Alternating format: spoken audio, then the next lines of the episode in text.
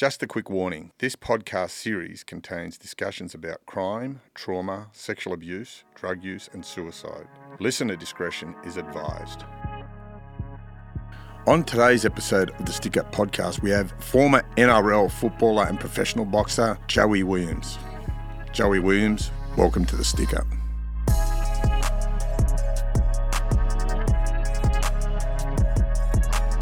It's good to be back, brother. We're always in contact, you mm. and I, and we're always conversing about different things.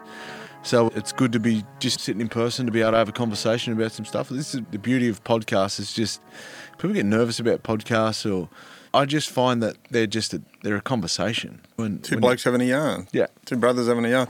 And that was that thing with that last podcast. The feedback I got from it was just uh, amazing and uh, in the depth that we got to. And that's why I enjoy your conversations. We get deep. We talk about things that there's no shame about anything we talk about. You know what I mean? We can talk about feelings and emotions and all these things that men should be talking about. the difference, I think, the way I speak about things, or even this isn't my words, they're probably other people's words, where they say that I articulate it very well as far as just breaking it down into a way that we can that that everyone can understand. Hmm. We can sit in a, a therapist's office and they can have conversations and spit out words that are a metre and a half long or we can break it down and just make it really simple for everyone to understand. And that's I'm a communicator, Russ, And a good one at that. And at that, probably lucky to be an Aboriginal man that that we've been storytellers for thousands of years. I just go into that narrator, that storyteller, and just try and have conversations with people and help them to connect and take people on a journey. I think, and you do it well. And I, and I say this, and I'll say it again. I think I've never come across anyone that can articulate trauma that you the way you can on a layman's terms for everyone to understand. Everyone understands it, and everyone understands. And a little funny story, a little backstory. I think you know where I'm going. Was I said to Joey, I said, mate, what media training did you have? And he said, What do you mean, what media training did you have? I said, The way you talk, you're well posed. And he goes, Oh, it's no media training. That's just concussion from football. Well, It's more than that, and people could probably take that the wrong way as well. Is that for me, my head goes extremely fast, mm. and Is that ADD, you think? I've never no, I've never been diagnosed with anything like that. But it's this narrative that's inside my head that goes extremely fast. So when you're having questions with me, even halfway through you getting that out, I had about four answers in me, in my head ready to go. Yeah. So when I'm sitting, whether it's live interviews or even on some TV shows and things like that, I have this narrative that's just flying around a million Yeah. miles an hour, and it's just deciphering what I should and shouldn't say. Yeah. So I know that I. An easy way to put it is that some people get tongue tied at times when they're giving answers, whether it be to the media or whatever. They're giving answers and they get themselves in trouble because of, they say the wrong things or it can Yeah. be taken as the wrong way. Is that I'm extremely lucky that every single word that comes out of my mouth, I process it first. Yeah. More people s- should do that, though. I can see it coming out of coming out of my mouth before it actually comes out, and I know what to say and what not to say. And Yeah. and whilst that for a long time was the noise in my head or the conversation in my head was deemed as mm. a mental illness or deemed as something that's negative, having that conversation in your head or voices in your head, whatever you want to call it. I was actually sitting down with a fairly well respected Aboriginal leader and academic, Marcia Langton, hmm. down in Melbourne, and she said to me, My dear, that's not a burden, that's a gift. Hmm. There's nothing wrong with the fact that you've got this extremely fast narrative inside your head that you can then decipher what word comes out before it actually comes out. So I've got three or four things ready to go on the top of my head. There's some things that I probably shouldn't say. There's some things that eh, might get me in trouble and test the boundaries a bit. And then there's some things I things like where I trouble, go, Joe. I like yeah, trouble. like edgy. Yeah, yeah. I like edgy. Yeah, yeah. I get it. And for me, I won't sit there, but I can talk that Yeah. way, and I can sit in and and talk really eloquently and articulate as far as Oh, you've words got that, that, I in want to spades. say. You've got that in spades. then I can be edgy. Yeah, yeah. And I don't like, but I was actually talking to my daughter last night, and her friend, actually one of her one of her friends, was actually at a session that I was giving to this corporate with predominantly non-indigenous people, and we were talking about the impacts of colonization and the trauma that it's caused and how it impacts our behaviors now. and, how intergenerational it is. Uh, and how it- how we, on we to normalized we normalise certain behaviors within our family unit, Yeah. which then our kids grow up with them because Yeah. that's what they see. And like my daughter's mate, she said, "Your dad's full ripping these people here, like smashing them Mm. with some of the hard hitting truths that I was." She said, "But he's saying it in a way that's so smart, and they can't get upset by." Mm. But they would get upset if you started swearing and just started swinging from the hilt. But you say Mm. it with articulation and you say it hard hitting, and delivery, yeah. it's the truth. But you deliver really well, Joe. You deliver really well. You're not. A, you don't. You're not. You have this really. It's. I wouldn't say a passive, but it's not an aggressive way of delivering something. So it's not confrontational. That's part of your gift. That's the thing, right? Is what people deem as confronting. If it's delivered in an aggressive manner, then people just put up their walls and they're not going to listen. Hmm. But if you deliver something that's hard hitting, that's straight between the eyes, but it's also passive and in a way that's inviting people to sit at the table, then you're going to have more. You're going to have more people that want to sit there and listen and, Yeah. and engage further. Because if you just, I've found hmm. that if you just put, if you say things that make other people put the walls up, you've lost them. For sure. You're not, you're not going to get them engaging in the conversation that you need to have. For sure. I, I, I like, that's what I love. Like I talk to you all day, and I say this. That's why I wanted you to come back on the podcast because I got personally, I got so much out. I, I don't like to say uh, favorite. I've got favorite podcast now because it's it's disrespecting other people, but definitely yours is is there. And Joe, let's talk about what I didn't touch much on last time, like life after being a, a sportsman for you.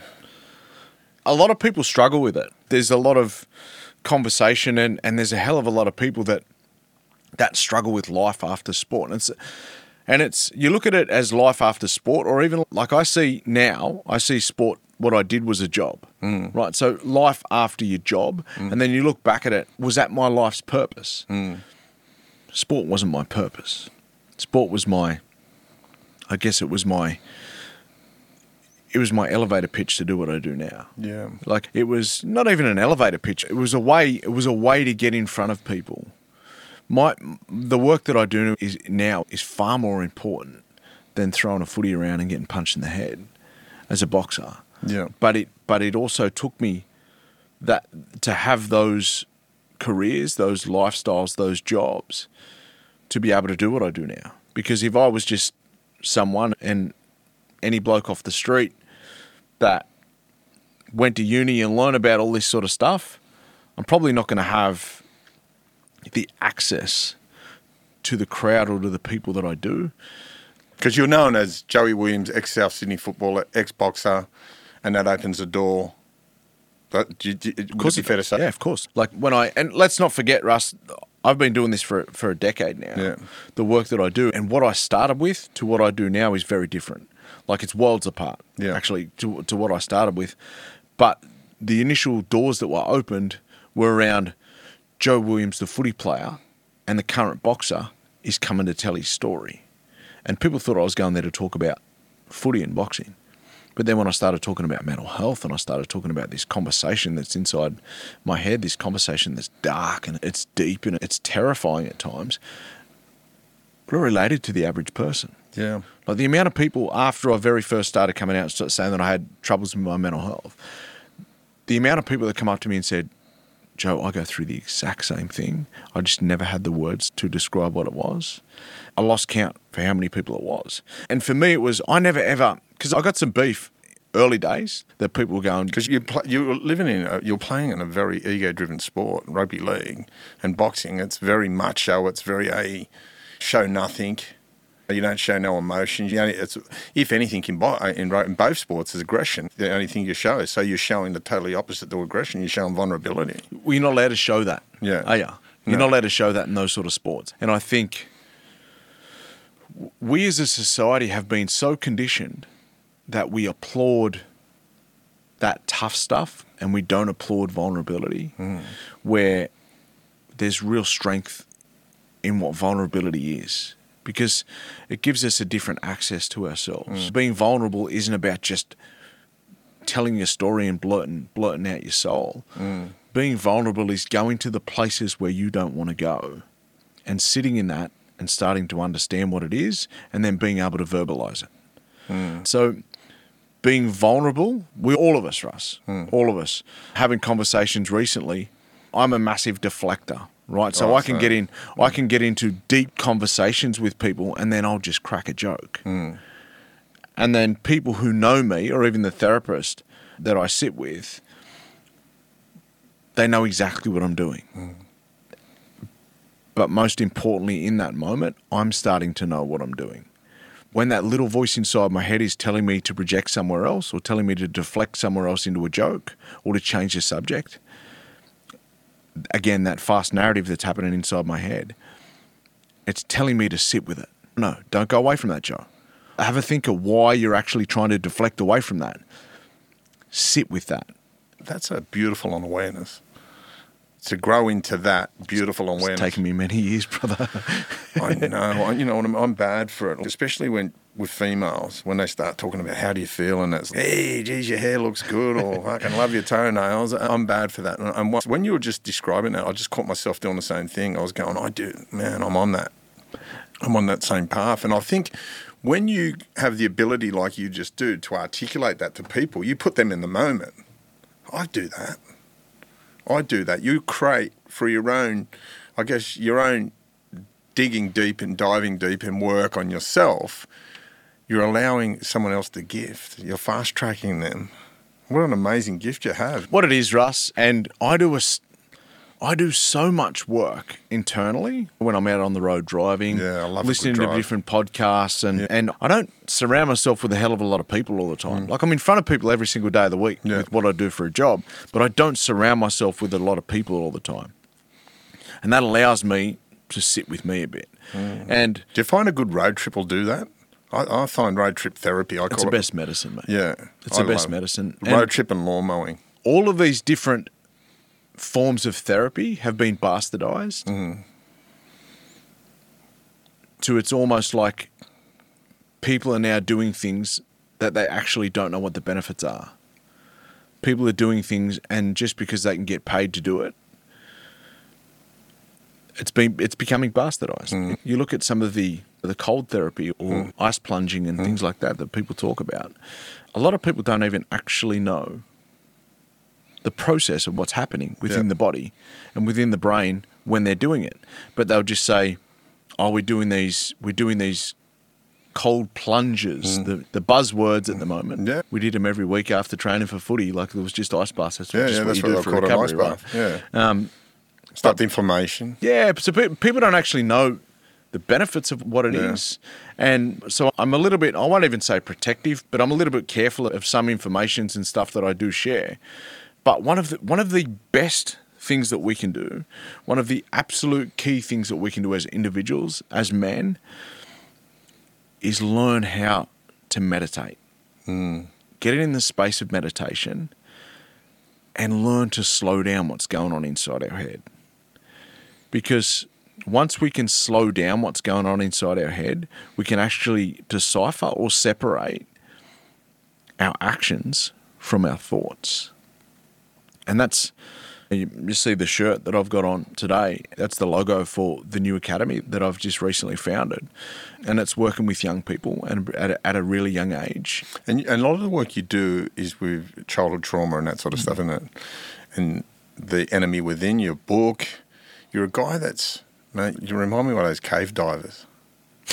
That's an interesting analogy. Yeah, it's Uh, a cave diver. Like you've just dug fucking, you've went to the depth. Yeah. And as I was alluding to a minute ago, with the academy and the work that you say that we do a lot of work with childhood trauma, is that people, people don't actually know the impacts of what childhood trauma is, mm. or they don't actually know that everyone is at different parts along the journey, along the road of being impacted by childhood trauma. They don't know what trauma is. Mm. They think it's the big things, Yeah. which it is, without doubt. But Give us a few examples of childhood trauma, Joe. Give us a couple, like what, uh, some of the behaviours. behaviors is a good one because it's I always talk and, and, and say that behavior is language. Yeah. Like we, we judge young people, we judge everyone for their behaviors Yeah. without actually knowing or understanding where they come from. But let's look at what actually trauma is. People think it's the big things. I said it before. People think it's the big things, and it is that. The different challenges that we have that we're experienced to that we put onto others. But I guess that the way that I've learnt what it is, and one of the one of the best definitions of it is by a guy called Dr. Gabor Mate. When and addiction specialist. yeah, and he says that with trauma, trauma is not what happens to you; it's the process of what happens inside of you because of what happened to you. Hmm. So you look at it, right? Is that you've got a green jumper on right now, right? You come and bang me in the face. Always, I'm going to be reminded of being banged in the face by anyone that I see with a colour on, of jumper hmm. on that same, Yeah. same time. And that's not because the little old lady walking down the street is a scary person. It's because the process happened inside me that has made me, that has formed coping strategies or protection mechanisms around what happened. Right. So we look at all the different challenges that happens within our childhood. And again, I'm not talking about the big things. I'm talking about the impact of being left to cry to sleep mm-hmm. as a baby. How many mm-hmm. times have we seen, heard, and witnessed that? Mm. When babies are being left to self settle or self soothe mm. without actually understanding that babies cry themselves to a point where it's almost like they pass out mm. From crying. It's not, oh, they're just so tired, they've cried themselves to sleep. Mm. Within that moment, their brain and their body is actually forming coping strategies around that discomfort. That discomfort is making them cry, Yeah. and their body and their brain is actually forming a coping strategy to dissociate from that. Yeah. And that's a big thing with tra- trauma, disassociation. I know from my own trauma, a co- big, biggest coping mechanism for me was that it didn't happen. I pretended it didn't happen. I, I would use drugs and copious amounts of drugs to numb myself because I didn't want to engage in that feeling and the shame and all of that stuff that went with it because it hurt. It wasn't good. It was a horrible feeling. It was something that I got to the point where I couldn't live with. If I had to live with, I would have rather died. Mm. And that's there's so much in what you just said as well. Is that there's been, and obviously people who listen to these podcasts obviously are- are aware of some of the content and so forth, as well that it, that it can be triggering. But when we talk about suicide, and speaking with like thousands and thousands of people who have been fortunate enough to have survived different experiences or suicide mm-hmm. attempts in their life, it's and for me, I can honestly say that the, the day that of my attempt, it wasn't that I need, that wasn't that I wanted to die. It's just that I didn't have any other tool to make the pain end. Mm. I remember going to a rehab at Blue Mountains called West Mountain. This guy told me, he said, he gave, I come out of a detox and there was a footpath that goes around the rehab or one that goes up the back stairs into the rehab. And he said, you can walk into here. He mm. said, you're going to get some knowledge. And he said, emotionally, you destroy your ability to use drugs comfortably and numb your pain. Or you can just go around that way. And he said, you emotionally won't get that knowledge. He said, you'll pick it up later on in life, but you just won't get it yet. So you might get a few years of drug using. And he said, so what do you choose to do? I said, I'll go through the back stairs. And, and I'll tell you something now, the ability to disassociate once I had that information in my subconscious or in my conscious ruined my drug use. So I had to use copious amounts more and mm. more. And I started to overdose a lot and overdose a lot because I was trying to overcome this knowledge that because the disassociation wasn't working anymore because I had this voice, that narrative in my head going, hey man, this ain't right. This ain't the way to go about things. And I guess someone like yourself would be in that same situation. You have all this knowledge and drugs won't work, alcohol won't work. And that's why suicide becomes an option. I think a lot of it as well is that whilst the, the drugs and the alcohol or even relationships, hmm. That path that you were talking about, and for the people who can't visually see this, they're just listening on the podcast channels. That that there's a straight line where you can go and do something, or there's a path where you go around and you take the long route there. Mm, yeah. You- You're going to end up at the same place eventually. Yeah, yeah. But you can go quicker. And I, I was lucky that I got sober at 21. Right? I was yeah, I was I was 21. So I was lucky that I got sober at, at 21. Or I might have been 22, around that time anyway. But I was lucky that I didn't like the, the end outcome. Like I've got friends now that I haven't seen for 15 years that are coming to me saying, "Joe, now I understood. I understand what you did back then. You took that straight road to get there." And it was difficult and it was hard, man. It was Yeah, hard in those yeah. early years. And they've gone the long route and messed a fair few things up in their life, but they've ended out at the same place. You can go, you can attack it front on, or you can sidestep it a little bit and run away from. Because that's essentially what we're doing, Russ. When we're in those challenging times, I'll challenge there's people who can use drugs, alcohol, and use it as far as, and it's not problematic for their life. I don't know of many people because mm. I reckon it, it'll eventually catches up. I'm not someone to, I'm not a professional in that area to say that, that it will impact everyone. But I'm saying that for the people who give away that stuff in their life, they get to the destination a hell of a lot better and a hell of a lot cleaner than what they would have if they hadn't taken that long road around. I'm not the type of person, Joe, that can have one row of chocolate. I smash the mm-hmm. block. I can't have one Tim Tam. I eat the packet. You know what I mean? It's that's just my genetic makeup. I understand that. Is One- it his genetic makeup? This is the thing that we challenge as well. Yeah. Is it your genetic makeup? Yeah. Or is it that you formed coping strategies Yeah, you got me. throughout your life in the very eas early years of your life, much longer than what you are, Yeah. Uh, what we're sitting here now as Yeah, you're right. And that's and I'll be honest with you, a row of chocolate tastes good, feels good. So I have another one. Yeah. And I have another one. I have another one. You got me. I, And what are you doing with that? Like, Yeah. like what we're what we're actually doing in that moment is we're chasing something. Yeah. With alcohol and drugs or any other substance or, or even behaviors and things like that around, around relationships, we're chasing something. We need to go back at the start. And I always say, don't look at what, look at why. Don't look at what the behavior is. Look at why the behavior is happening. And then we can start to go back to the start and la- and have a look at where it started from, and then start to sit with that young person who's just inside her head, because that's all it is. Yeah. It's that little person that's inside her head, the little person that's insecure at night and cries when they're by themselves. Hmm.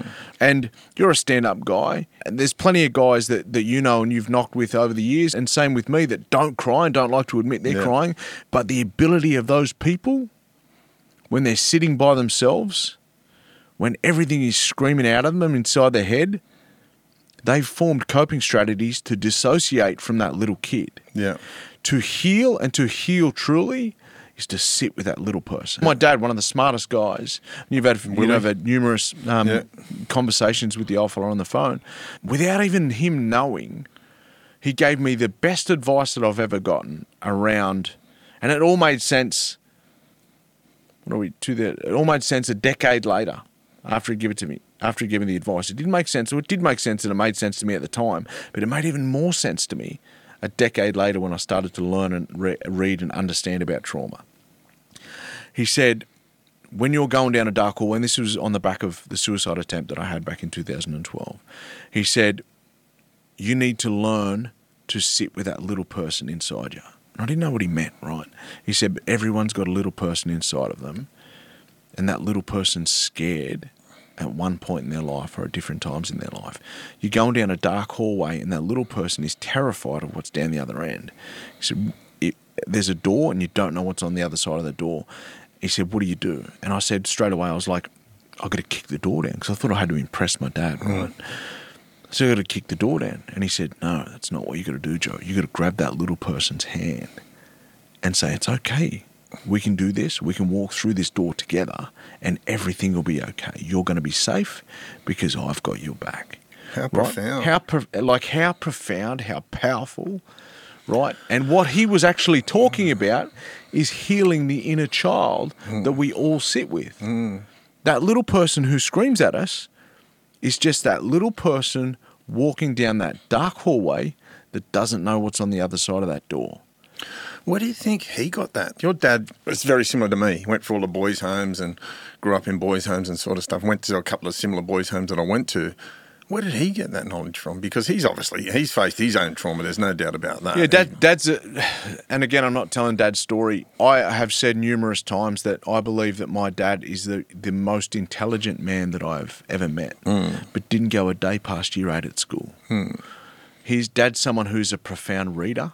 He'll just read and read and read, and read all these different books. And like he wrote, he read books 25 years ago, like Excuses Be Gone and The Power of He Now. was a searcher. Like he was someone who's always diving. We, we just talked about it. And then the uh-huh. cave diver. He's someone who's just always looking for more knowledge. And he's always someone who's just challenged the narrative around different things. And he told me that back in 2012. And without doubt, it was some of the, the best, most profound advice that I'd ever he- heard. And then When you said that, I just want to interrupt. Like, when you said that, my parents, I picture it because my mother worked night shifts, so she'd sleep during the day. Never used to have. My dad was, he just come home, he was disassociated. He just read books, he didn't engage. And beautiful man, very smart man. But a lot of my, I was self sufficient from ever. I was cooking for myself at five years old. I'd be on a fucking chair cooking eggs and that sort of stuff. And my mates would come out and say, I'm just cooking a bit of dinner. And I'd go, what? But I used to have this fear that someone was going to climb from my window when I was asleep. Mm.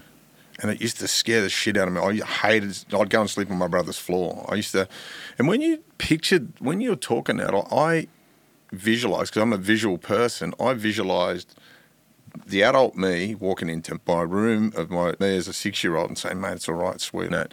I just want to move on to something now. There's big talk at the moment uh, about these troubled kids, Alice Springs, Townsville, and all of these areas, right? let's not single out those towns as well. It's everywhere, right? Yeah, it's everywhere. Absolutely everywhere. Statistically, the crime rate hasn't changed much, but it's been more publicised. It's been publicised. So yeah, and, and let, let's talk about what's going on and then for them kids. Like, how do we? How do? Because people are saying, how do we fix it? Yeah, I think there's there's not a one size fits all. Obviously, for different communities, it's different things that that you know, and different there'll be different impacts on on on different communities of what that is. But essentially, remember, and this is just my analogy or my opinion. Do you remember the time of the baby bonus? Yeah, yeah. Wow. People were from the government; they were given a stack load of money when they had a kid. Hmm. So, what I see now is the kids that are running amok today, and this is generally speaking, this hmm. isn't pointing the finger at any community or anything like that. This, generally speaking, with the amount of kids that I work with across the country, generally speaking, is that what we see now is that the kids that are having challenges or being challenges within the communities that we have are kids of the people born out of that era. Man, you know what? I never even noticed that. and you look at that, right? Let's go deeper into that, Russ. Kids who are born out of the kids from that era. Okay, so those kids now who are run amok are being are living with grandparents a lot of the times hmm. because their parents are now thirty Yeah.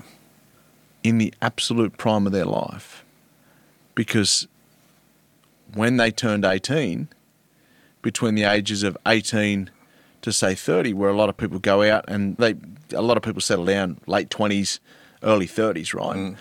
But during those years those people were having babies and they were at home and they couldn't go anywhere and they couldn't do anything. So now those parents are at an age where their kids are grown up. Their kids are now between the age of 8 to 13 and it's those young people that are running amok on our streets. Hundred percent, and that's what I always say that well-rounded kids ain't out in the streets of a night. Rounded kids that are validated at home, have their sense of place of belonging, sense of and a purpose, and they're in a structured family unit, ain't out in the street of a night. deeper than that as well, Russ. Right? You're you're spot on with what you're saying, but deeper than that is that I'm not one for one minute pointing the finger at parents. No. That's not what I'm doing.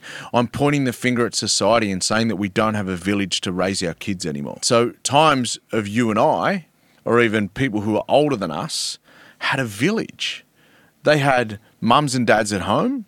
They had grandmother and grandfather who were always around the house. They had aunties and uncles who were around the house. In our communities, for thousands of years, we had a village that looked after us. Right? I like that Everyone analogy. says, I like that analogy you talk about sitting around the fire with ten psychologists when you're sitting around with the elders. You know what I mean? I'd like to really, man. I, I didn't mean. Sorry, I didn't mean to cut you off there because you had a really good, valid point. But you, in our previous conversation, you talked about that where the old fella. Just can, take us back to that. Take us through that conversation because I, I love that conversation. It's like we we always talk about professional professionals and, and their therapists and the how valid they are and how important they are in, in society without a doubt. But which, when we're talking about the village, the family village, and we're talking about the community, is that we always had people to look after our kids from a communal aspect Yeah. or from a village standpoint. And like I said, around our fire, growing up for thousands of years, there were 10 different people that looked after the family, that looked after, made sure that everyone was okay. That the kids knew to stay in line because they had multiple adults looking at them, looking after them. As we may lean on just the one therapist today, for thousands and thousands of years, we had multiple therapists for what it for what it is. They weren't trained in therapy, Yeah. but we had multiple people, multiple hands within our family unit to help raise our kids. And that's what we don't have today. That's what I always talk about. And I said earlier around our village is that we don't have a village anymore. And you'll see predominantly with a lot of different communities, the reason that there's a hell of a lot of kids playing up in today's society is that they have no connection, they have mm. no identity, right? Identity around the behaviors they are, who they have no idea who they are, mm. right? They just go, yeah, look at me, I'm this, this label, Yeah. Whether it's And they're you know, trying to they're trying to impress people. With they're trying to live up to that with their behaviors. They want to be the coolest kid on the block, all that sort of Yeah. stuff. But they have these labels and they have no identity who they are. They have absolutely no idea of the direction that they need to live because there's, for the most cases, right throughout the country, I'll talk about is that there's not wonderful role modeling, and this is all communities. But remember the day, Joe, you could get on the police boys club and the copper would be there. You'd hold the focus pads for you.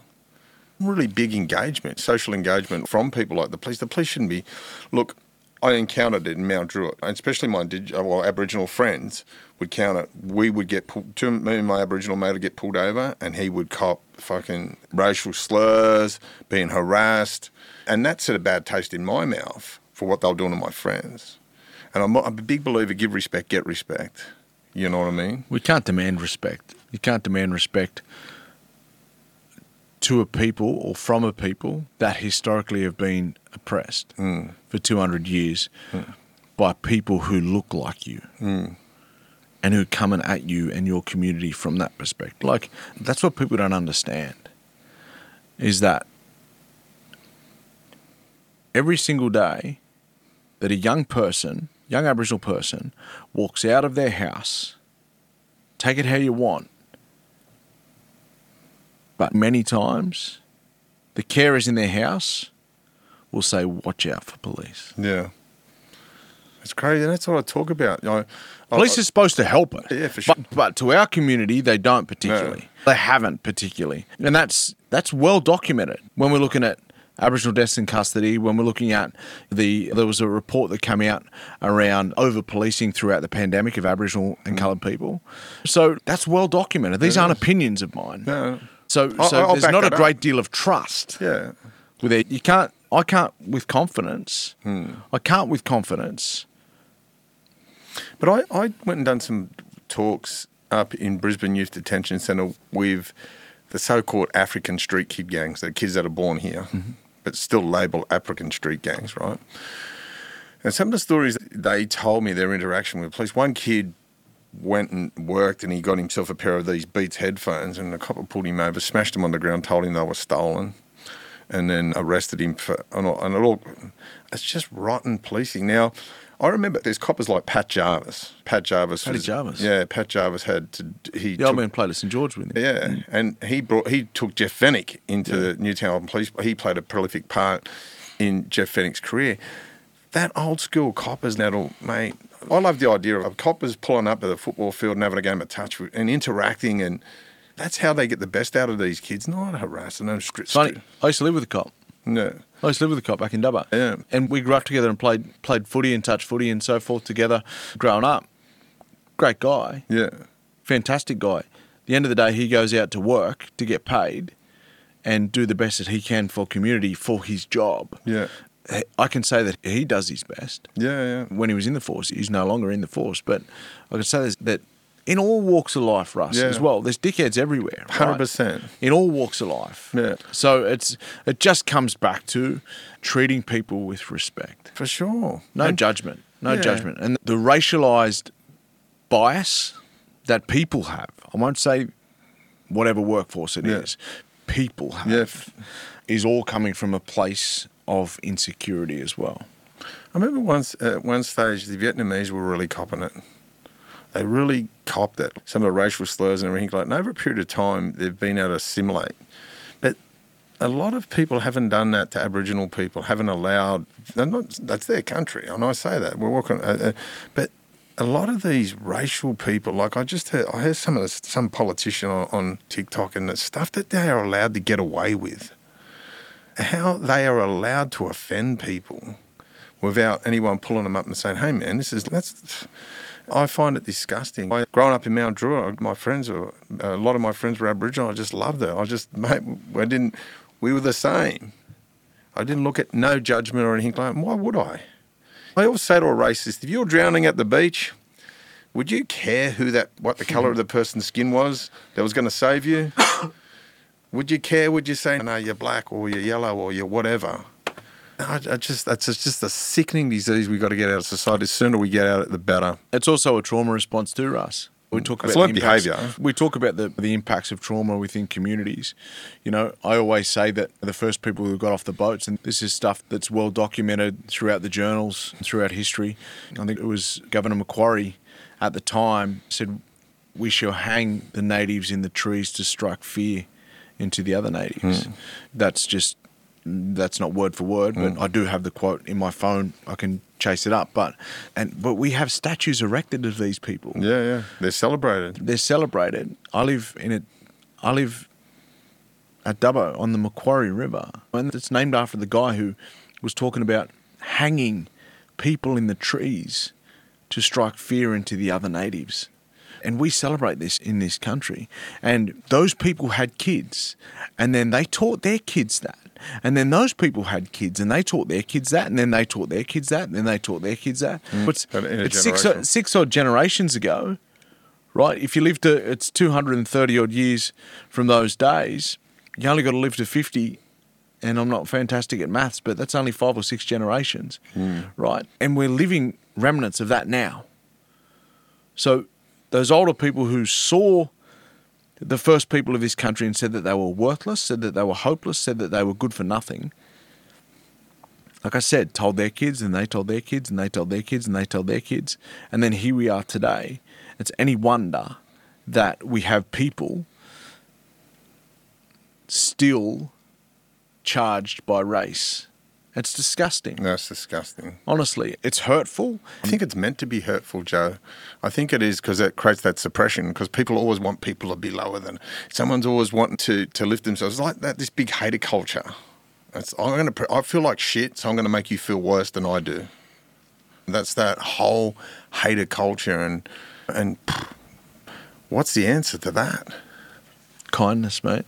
I think- Kindness. yeah. Stan Grant I love mentioned Stan it. Grant. He said it on when talking about Stan, let's just clarify. Stan's your cousin too, isn't he? yeah, Stan's cousin. Yeah. Yeah. Sta- yeah. So, just when he was when all that stuff happened around Q and A, and he was the racial abuse and the racial violence. Let's call it that because that's what it is. Hmm. That he copped online around different things. That has a massive impact. That has a massive impact on an individual. But he said statements like, when we was talking about Yindyamarra, which is the term of respect and kindness for as Wiradjuri people. Um, he said again, I'm, I'm, I'm just, I'm paraphrasing here, but he, you know, our, our people meet hate with love. And we have, like we have done, like I was, I was delivering a session yesterday and an elder said, he goes, and again documented right that Aboriginal people, when they could throw spears, they could hit a kangaroo that was flying along the flying along at a massive speed, flying along. They could hit a kangaroo 50, 50 meters away when they're throwing it with mm. one of the spear throwers. Right? They could hit it no dramas. Mm. Do you honestly think when they turned up in the ships that our people couldn't have done that? Mm. Of course they could have. But our people aren't inherently violent and warring people.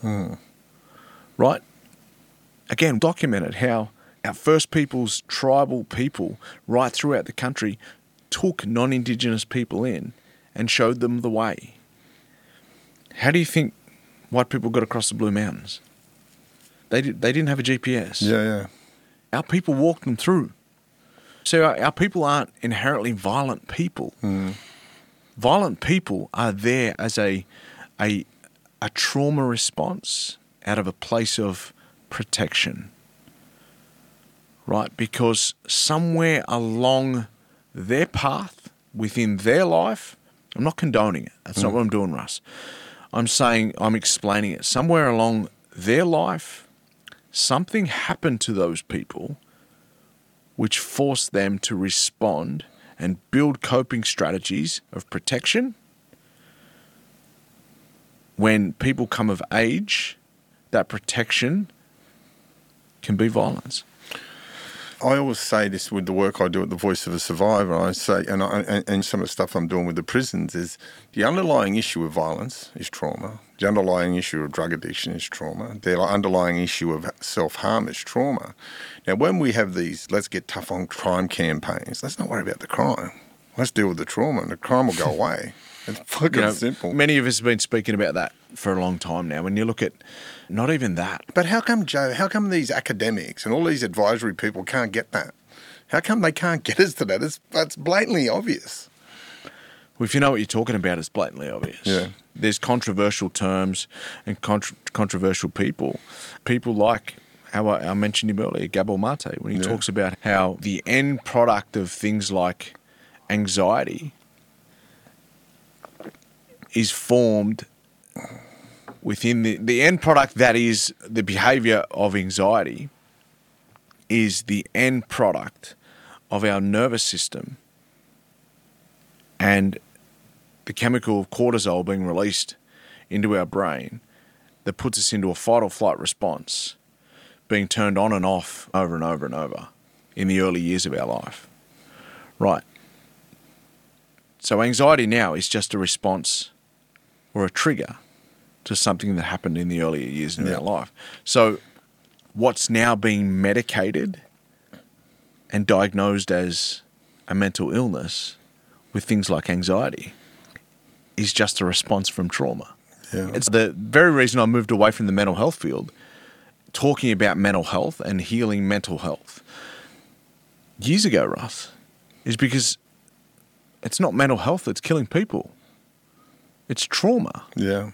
and the early impacts of trauma in the early years of our life that we're then forming coping strategies later in our life, like alcohol, drugs, challenges with relationships, and challenges with the early years and and the f- building and, and, and forming early attachments in our life because we don't have a village anymore. Like it's all when you look at it, it's just all so reflective. The way that First Peoples used to live for thousands of years is the answer to how we heal our communities. There's a brilliant book. It's by a guy called Dr. Bruce Perry and Oprah. Uh, It's called What Happened to You. And it, it, it, changes the conversation of what happened to people to what's wrong with people. Mm-hmm. Sorry, it changes the conversation of what's wrong with people to what happened to people. Yeah. Because when you understand what happened, you understand that the behavior is just a response to what happened. Right. And in that book, Dr. Bruce Perry says how ironic that the people and cultures that have been most marginalized throughout the world will be the people that we turn to to heal our modern woes, Yeah, I love that quote. I love it. which is everything around. And you have a look at, again, First Nation native practices around looking after country, looking after families. takes a village to raise a child. We don't have a village anymore. That's why we're so disconnected and so sick Mm. as people. You're looking at the different practices that we had, were, which were all a form of being present and around meditation and mindfulness. That's how we lived for thousands of years. Mm. And connection, connection to the earth. Connection to people as Yeah, well. yeah. We're the most disconnected people in the world. I asked you we we have conversations. I said, "What about these? What do we do with these kids?" He goes, "Let's go find out what happened to them. Let's go and find out what's going on. I've got some ideas. I'd love to get out. My biggest problem at the moment is the police don't want me out there.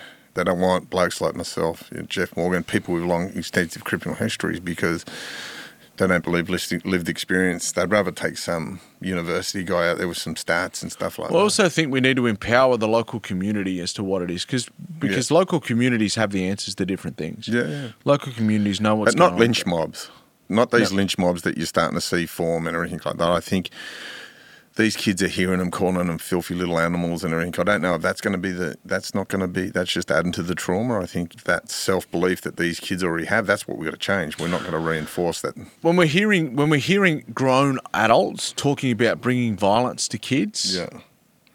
Yeah. as a form of fixing things, it's just so far off the mark, Russ. Yeah. Like kids who are in trouble, what is the one thing that kids need who are out there being destructive in communities and getting themselves in trouble? The one thing. If you had only one thing to give them, Love. Oh, oh mate, there it It's, yeah, it's not rocket science, and that's what I say.